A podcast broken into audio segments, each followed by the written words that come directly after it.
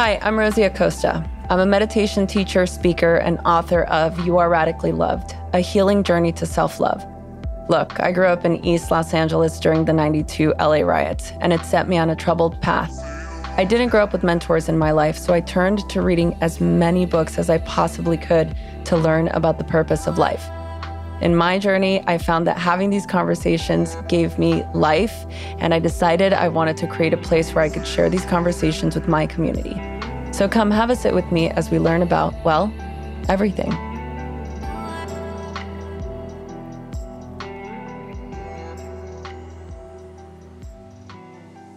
Hello, welcome back to the Radically Loved podcast. Tessa is here with us for today's so is Abeja. She's drooling on me. That's my kitty for those of you that can't see her. If you've never met her, she's made quite a few appearances on the show. Yeah. She's a little starlet, this one. She just she wants is. to be on camera. You know, there's always that one. So last week was interesting. Uh, we had our first episode of season nine, and we've had some interesting feedback from everyone. And, you know, I think the most poignant theme that this brought up for me was the insidious nature of cancel culture. Mm. And I remember reading the definition of cancel culture being like a like a minefield designed to detonate in the face of human nature. Whoa! Like that Can was, you say that again?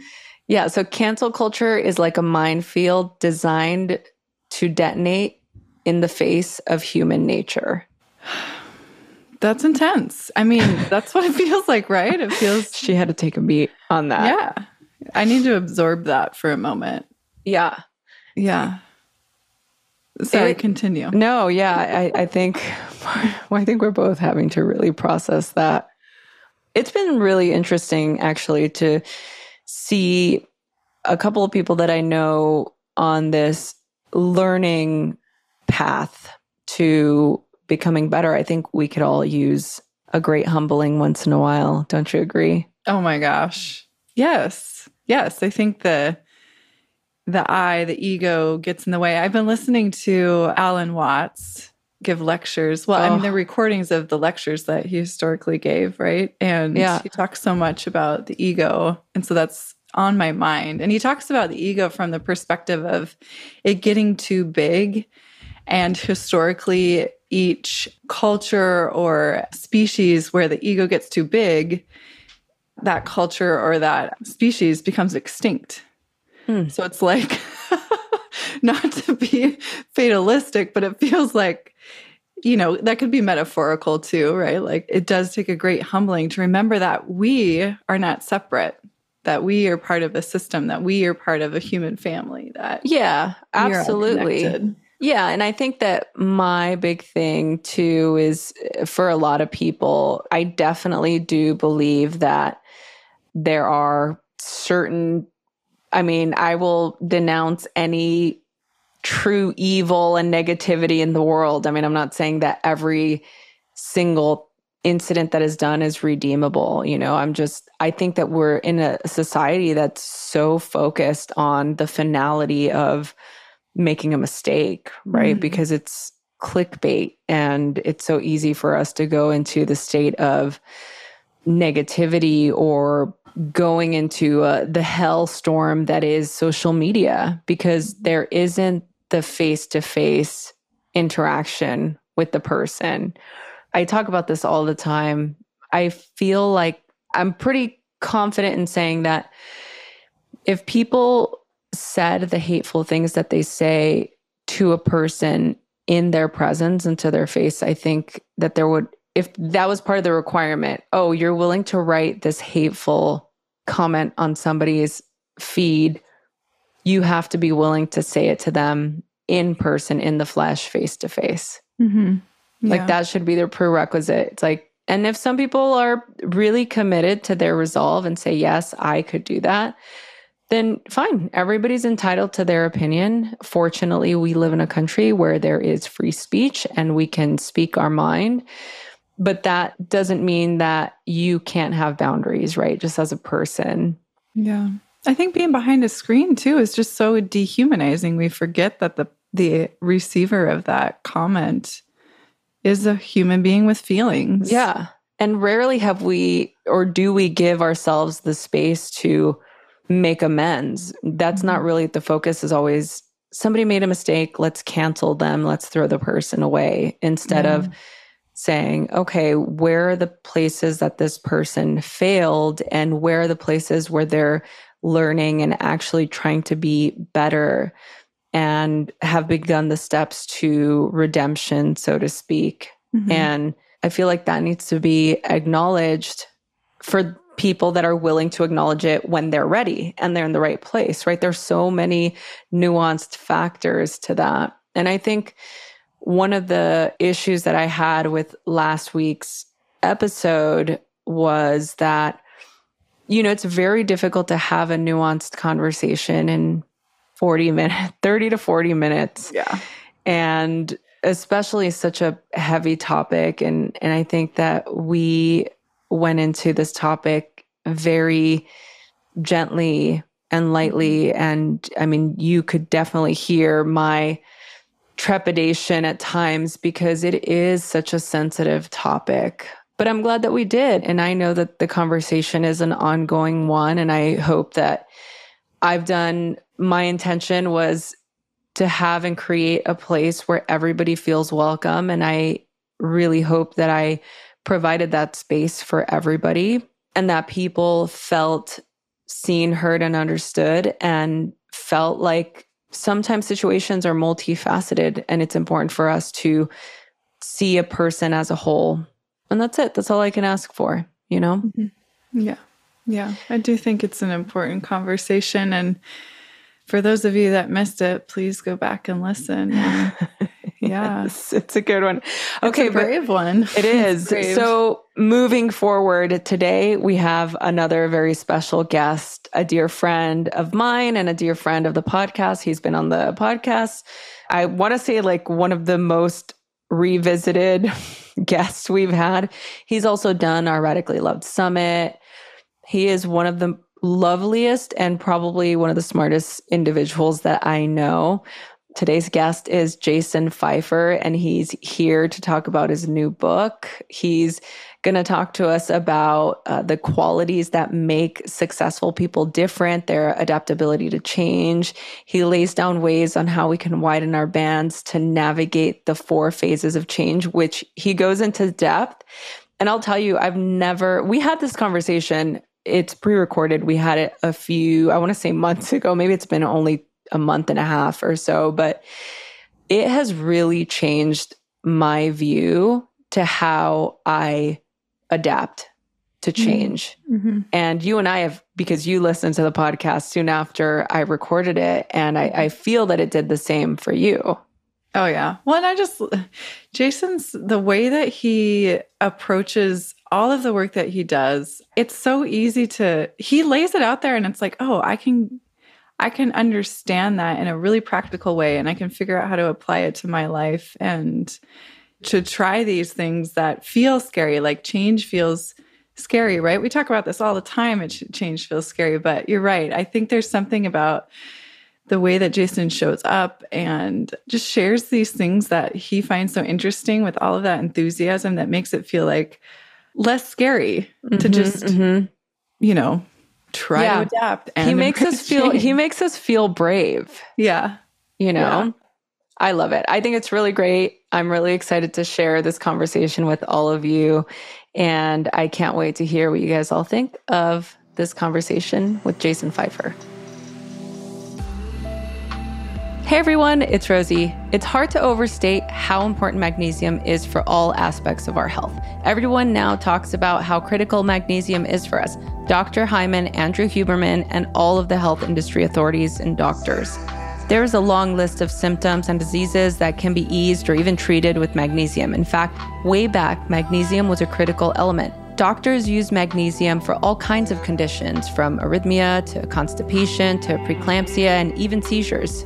For some reason, now doctors use it as a last resort and put patients on high doses of magnesium if they're at risk of premature labor, seizure, or other various conditions. Now, I'm normally a big advocate of getting as many of our nutrients as we can from a well balanced diet, and it would be just perfect if we could all do that. But getting the amount of magnesium that you need just from food is a lot of work, and it could also be extremely taxing for our agricultural system. I read somewhere that if 10 years ago we needed to eat one orange, now we would need to eat 10 to get the same amount of nutrients. It is just simply impossible to eat the amount of food to get the minerals that we need. Fortunately, Bioptimizers has the solution. Their magnesium breakthrough supplement is the only product in the market with all seven types of magnesium.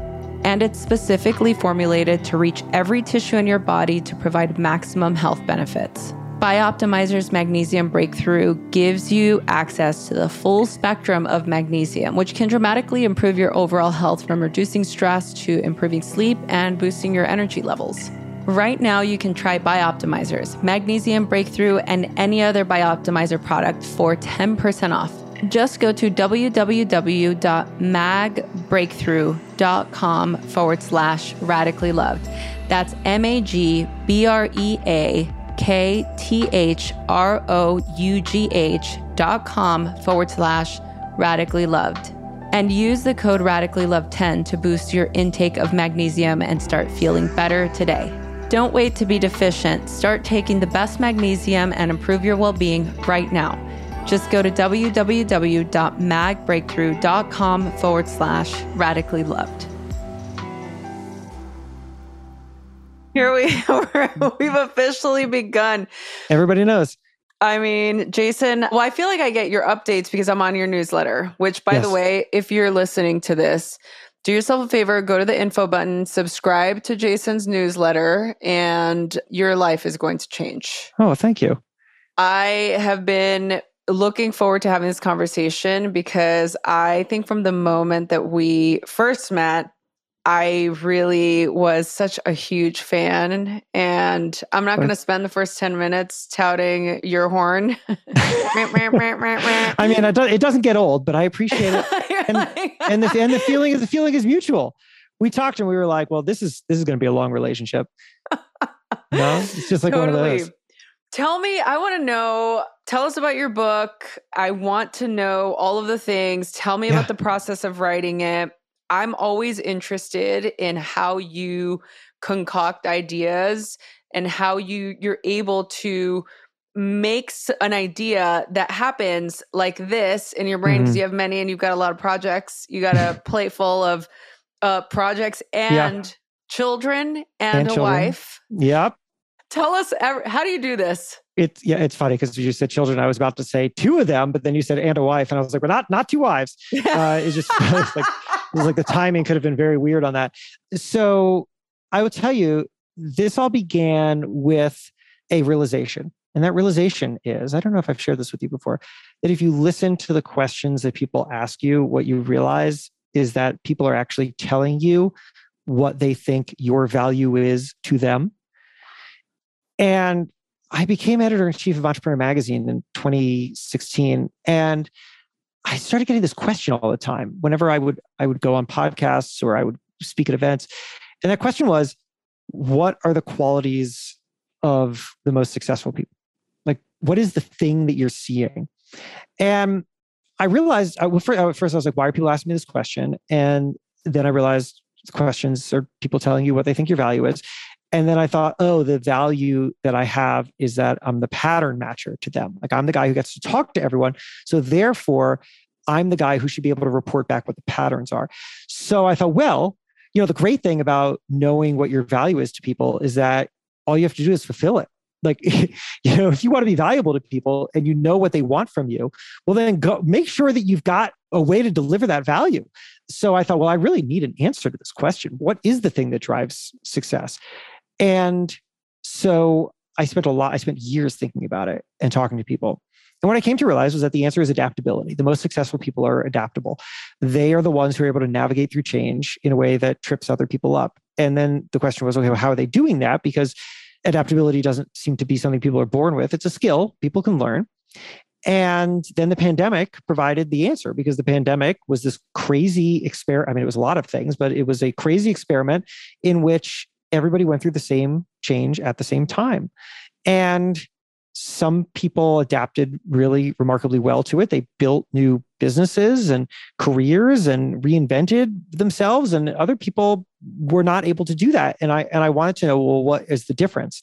And what I came to realize is that everybody goes through change in four phases: panic, adaptation, new normal, wouldn't go back. And the only difference is that the more adaptable people move through those phases faster. So that then became the mission was understanding how people do that and that's what the book is. Yeah. Oh, I love that. That is very concise. And I mean, you've positioned it in a way where it's aspirational to want to be able to go through these phases in a way that's going to serve that's going to serve us right that's going to serve our lives and i intuit with your background your knowledge that you've provided a template or at least given us some different pathways that we can take to create those four phases of change? Yeah, through studying what people big and small did and what lessons can we extract from them and marrying that to the history of innovation. I, I, kind of went all over the place. I'll give you one let's start small with a story that i just i just really love. So there's a woman named lena. She has a wig shop in baltimore and it's called lena's wigs and it used to be it was operated as a, she operated as a storefront. It's a storefront. You know what a storefront is? People walk in off the street it's a storefront. And then the pandemic came along and she was unable to welcome people into the store anymore. And so she thought well how do i save my business? What do i do? And the thing that she came to was to realize or rather, the thing she came to was to try something that she had discarded in the past, which was the idea of appointment only viewing, right? Appointment only viewing, not a radical idea, not some crazy thing that got beamed down from you know some supernatural force like appointment only people do it. But she had never wanted to do it because she thought too much friction. Why on earth would you add friction to your business? You want people to walk in and buy whenever it is that they want but she had to do it and so she moved to appointment only and she discovered, to her wonderful surprise and delight, two things. Number one, sales and profit went up. Two, customers were happier. Why? Well, I will tell you why. Because Lena, prior to this, had been paying a person to greet the people who come in off the street. But the people who come in off the street are not actually people who buy wigs, right? Randos off the street don't buy wigs. Randos off the street look at wigs. And so Lena was spending money to greet people who were not her customer. Meanwhile, her mm. actual customer is somebody who's buying wigs for a private reason, for health or religious reasons. And they are very happy, thrilled really, to have that experience without a bunch of randos off the street right? So, in trying to operate this thing as a storefront, because she thought this is how it must be done, this is how it's always been done, this is how I run my shop. Because of that, she had in fact actually been creating a worse environment for the people who actually do buy her wigs. And she was spending money on people who weren't buying her wigs. And this change forced her to rethink everything about how she delivers value to people. And as a result, she now has happier customers who are thrilled by the private experience, and she doesn't have to spend money on people who don't. So I love this story because it really is an example of what I think we all must do. And that is to reconsider the impossible, to take these things that we said, these are outside of the boundaries that I have drawn for myself. These are bad ideas. These are impossible. These are too difficult. They're too complicated. And instead say, what if we try them? What if we shifted? What if I opened the door a little bit and explored what is outside of the thing that I think works? You know, Rosie, I, th- I think that we have, above all, a knowing problem, which mm. is that we think we know too much. And that really limits our options.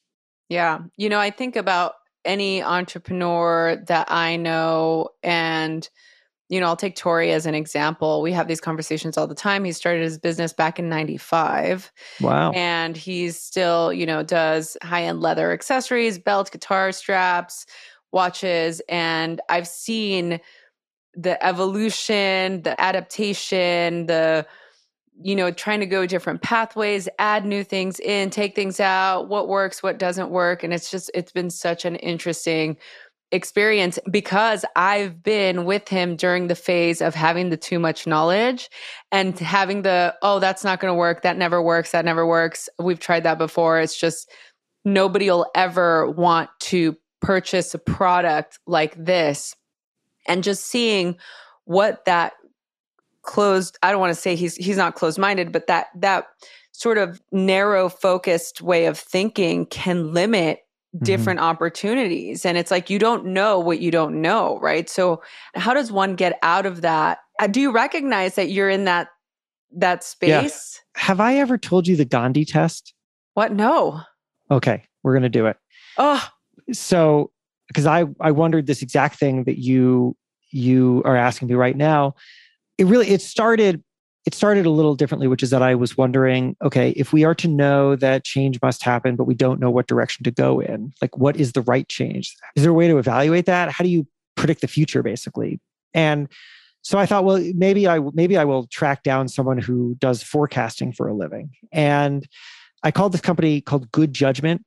They're a forecasting company. So, you know, if you're in plastics and you want to know what's going to happen in plastics in the next year or two, then good judgment will put that question out to ready for this? It's super forecasters. That's what it calls these people that they have identified through a long series of tests and whatever who are just significantly better than the average person at looking at data and being able to forecast what's going to happen. They are the real life you know uh, people with uh, crystal balls.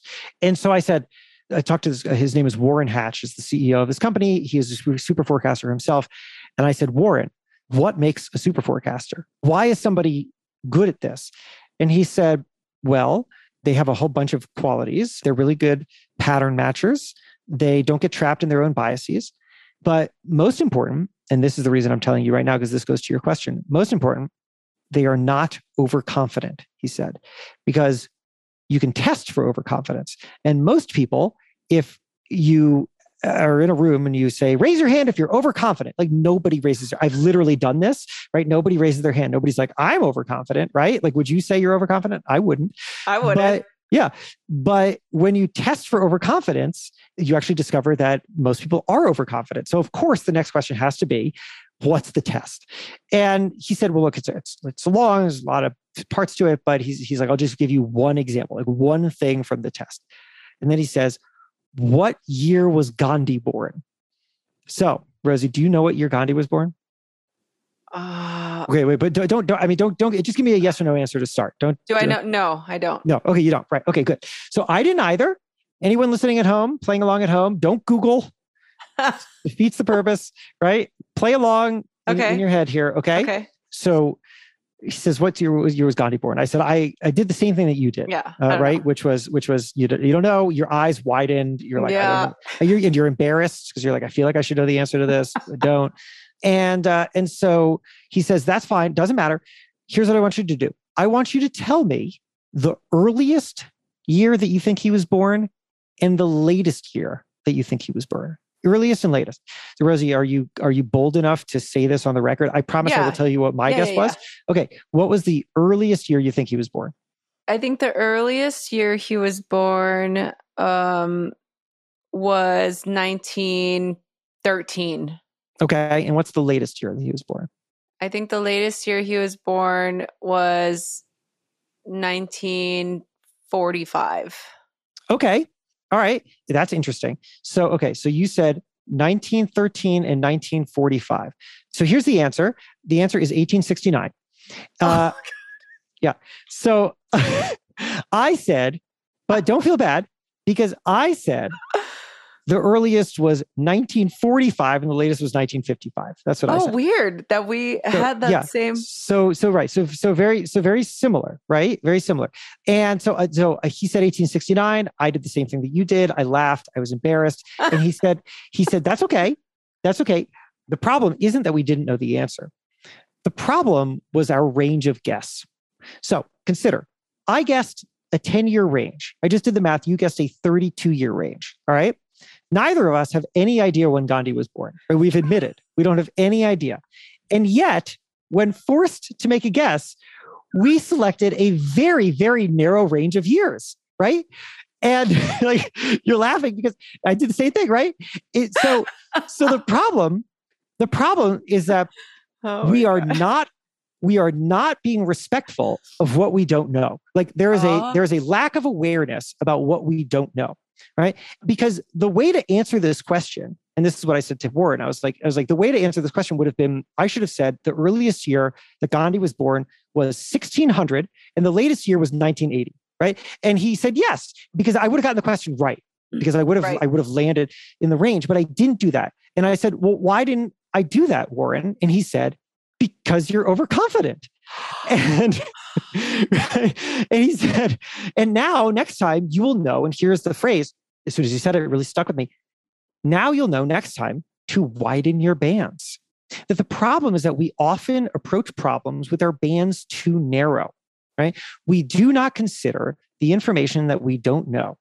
And therefore, we make decisions based on probabilities that are incorrect.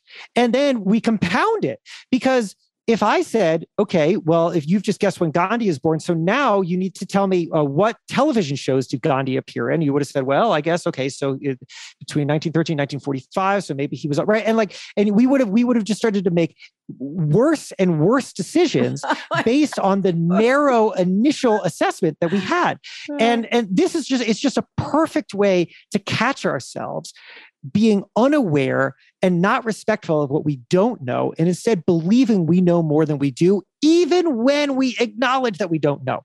It's mm. wild.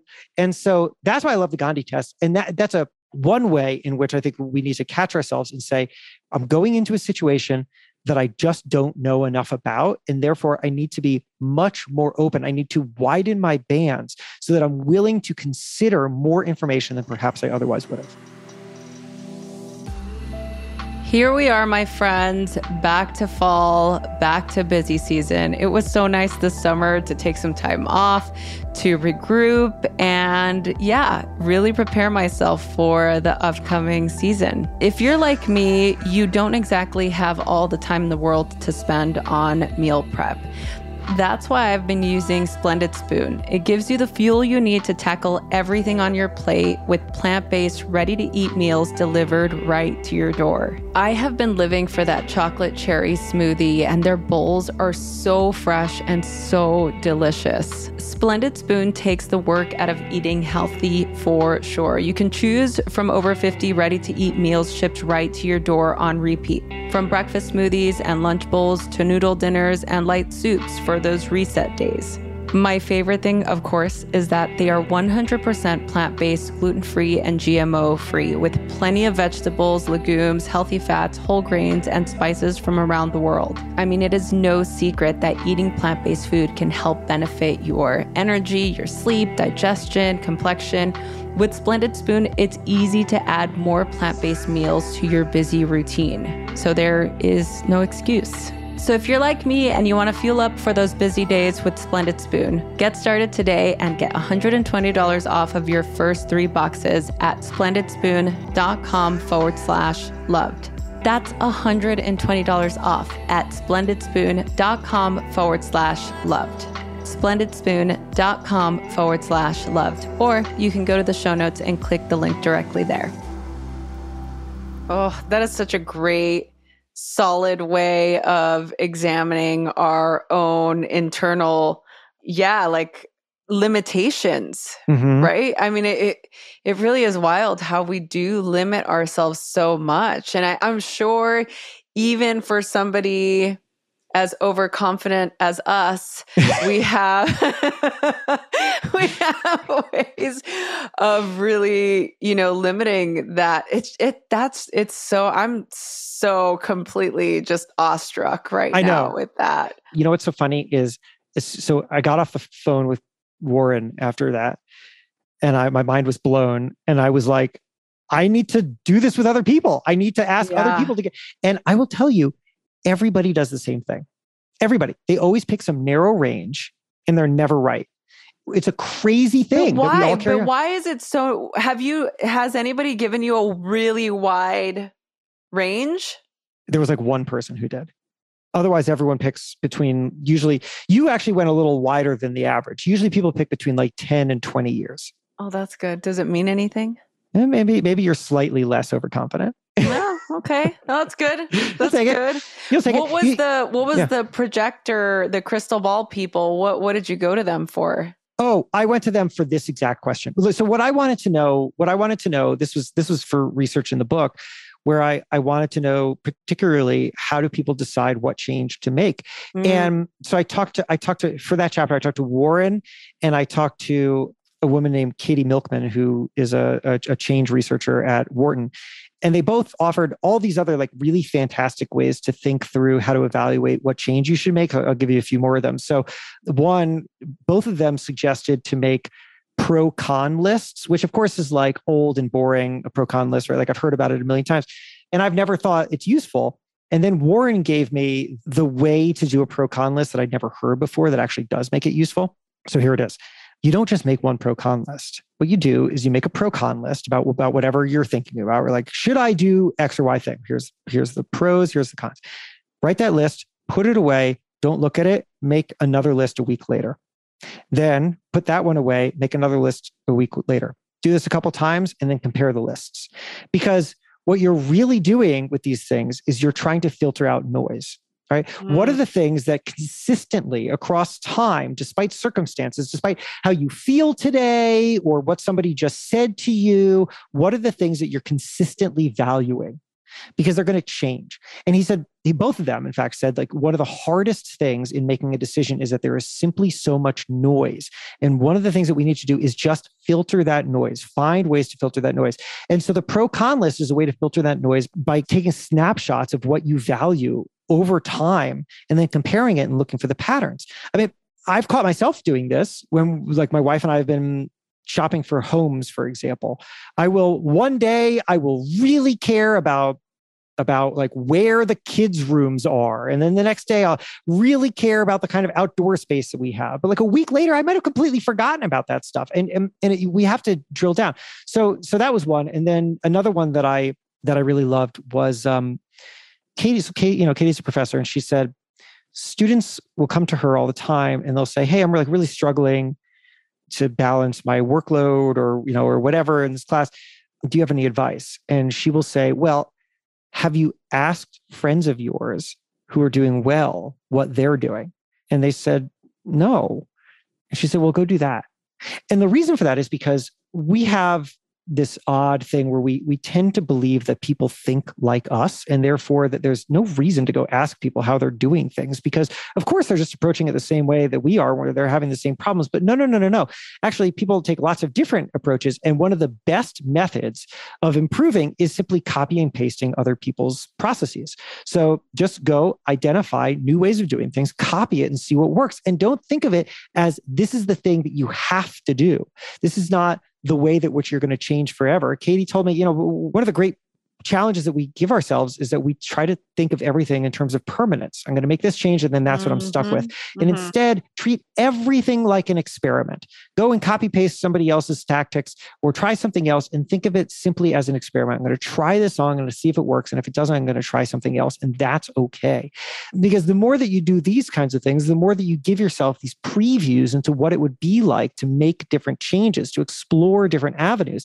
And that gives you more knowledge to make make a decision. Look, there's no there's no perfect answer to a lot of the you know when we're going through a major change, there's no way to say this is the right decision. Economist Russ Roberts likes to call them wild problems, problems without any one specific answer. And, um, and so the best that we can do is we can kind of try on different solutions and be open, widen our bands, be open to the possibility that maybe maybe the best answers are ones that we have left outside of our original formula.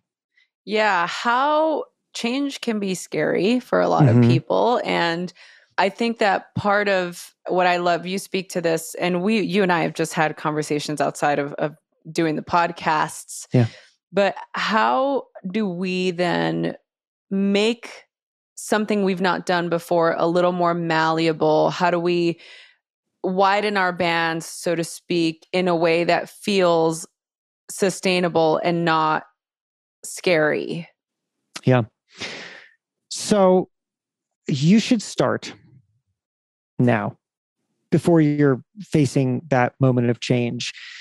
And the reason for that is because you want to start to think of yourself as constantly absorbing and exploring new options, such that when you come to new opportunities or you come to moments of change, you can, one, feel more confident that in the past you have tried on new things, but also that you're now going to fall back upon skills, learnings, people that you've met and use them in ways that maybe you didn't originally intend. I have this philosophy that I call work your next job, for example. Work your next job goes like this in front of you, Rosie, in front of me, in front of everyone listening right now, there are two sets of opportunities. There's opportunity set A, there's opportunity set B. Opportunity set A is everything that's asked of you.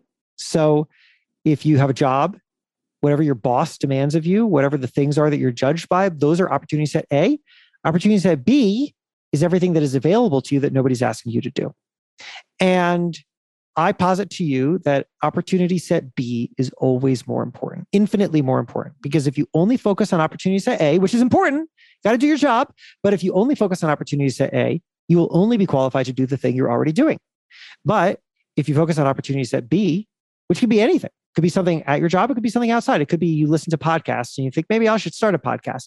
And by doing that, you will simply start to expand how you think, how you approach, and what it is that you do in ways that are like I, I, ran this little kind of thought experiment. I was like, okay, what happens if somebody starts a podcast but they suck at podcasting? Totally possible. Lots of bad podcasts out there, right? Not this yeah. one. This one's wonderful. No, no, but not this one. Not this one. But there are lots of bad podcasts out there. So let's say that somebody's like, you know what, I really like comedy podcasts, and they start a pod, uh, start a comedy podcast, and guess what? it's bad podcast, real bad. Not very uh, comical. Not comical at all. The opposite. Well, so they start this podcast. And let's say that in starting this podcast, they also bought themselves a whole bunch of audio equipment and they taught themselves how to edit their podcast, right?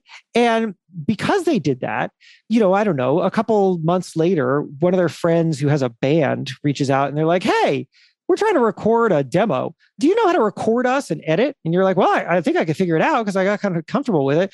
And so you start to do that, and uh, the demo goes pretty well. And the band tells friends, and suddenly you got a whole bunch of people who are like calling you up, and they're like, hey, can we demo? And so at this point, you need to start renting studio space, and people are coming in, and they're great, and and, and maybe you meet the studio owner, and then you're like, you know what, I should start my own studio because this studio sucks, and I can do it better. And then suddenly you've created a completely different career for yourself because you started a very crappy comedy podcast.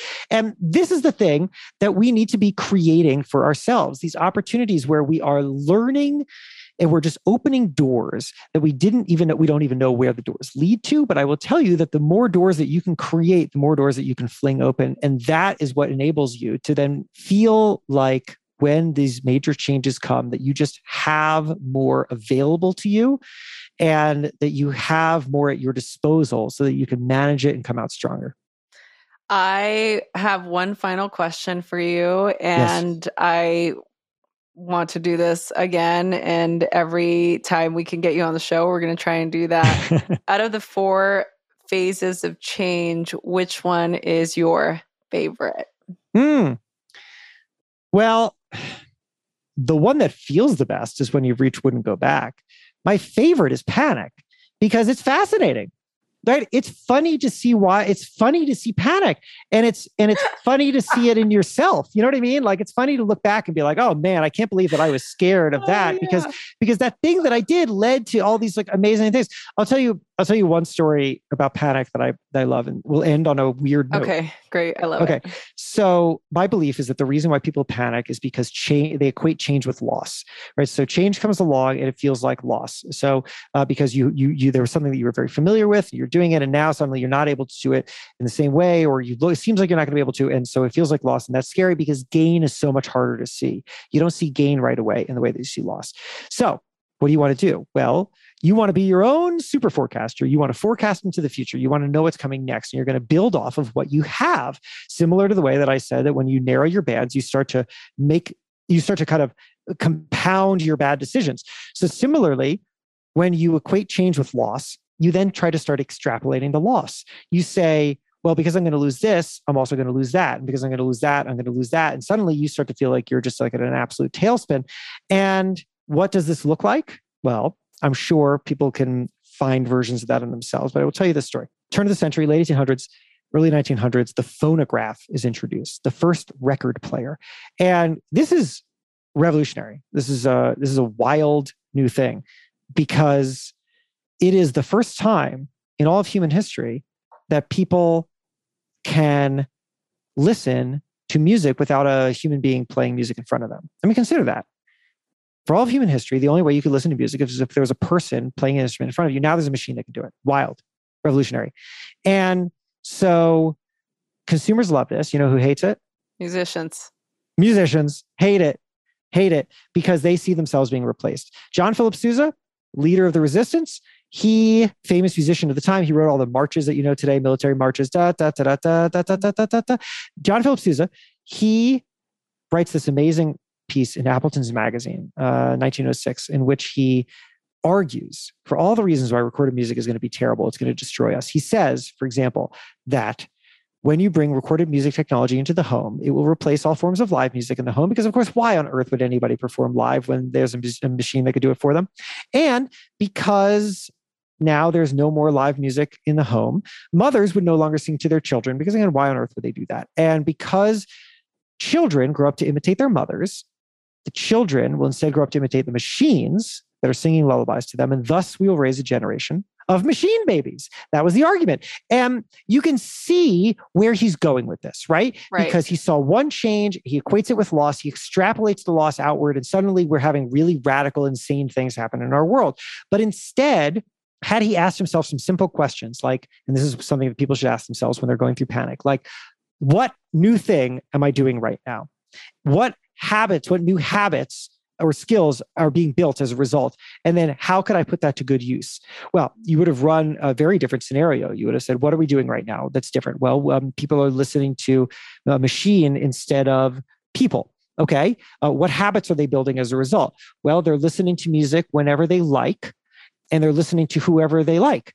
How could that be put to good use? Well, I could make a record myself and I could distribute it so they could listen to my music whenever they like. And therefore, I don't have to tour around and only get their money and only get their attention when I can physically be in front of them. And when you start to think of it like that, you realize, oh my gosh, this actually is a massive opportunity for this industry. And indeed, it was because it created an ability to record music in Colorado today and have it be listened to in Korea tomorrow.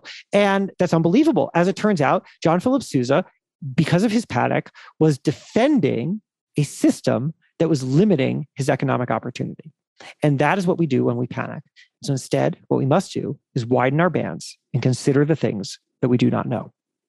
Oh, Thank you so much. The name of the book, my friends, is called Build for Tomorrow An Action Plan for Embracing Change, Adapting Fast, key, and mm-hmm. future proofing your career. It's out September 6th of this year. And I have to say, I'm I'm so excited personally, and I'm a fan, obviously. Like I am just so excited for everybody to read this book and I'm grateful that you took some time out of your busy schedule to come back on the show and impart some wisdom with us. So I'm I'm so grateful. It's always such an incredible conversation with you. Where can people go for more information? Yeah, well, Rosie, it's always a pleasure. I am never too busy for you. I am a big fan as well. So where can people find more information? You could just go to jasonfeifer.com, J A S O N F E I F E R.com if you want to, you could go to jasonfeifer.com slash book, where you will find all sorts of ways to uh, get the book. Or you could go literally anywhere you find books. If you can think of a place that has books, that's a good place to go. Build for tomorrow. I appreciate you. Thank you. Thanks, Jason. Thanks. Thank you so much for listening to the Radically Loved podcast. Please remember to subscribe, rate, and review wherever you get your podcast and follow us on Facebook at Radically Loved Rosie on Instagram at Rosie Acosta and Twitter at Rosie Acosta. By the way, this is original music by DJ Taz Rashid. You can follow DJ Taz on Spotify and check out the best music for yoga and meditation. This has been a Mod Pod Studio production. Check them out at www.modpodstudio.com.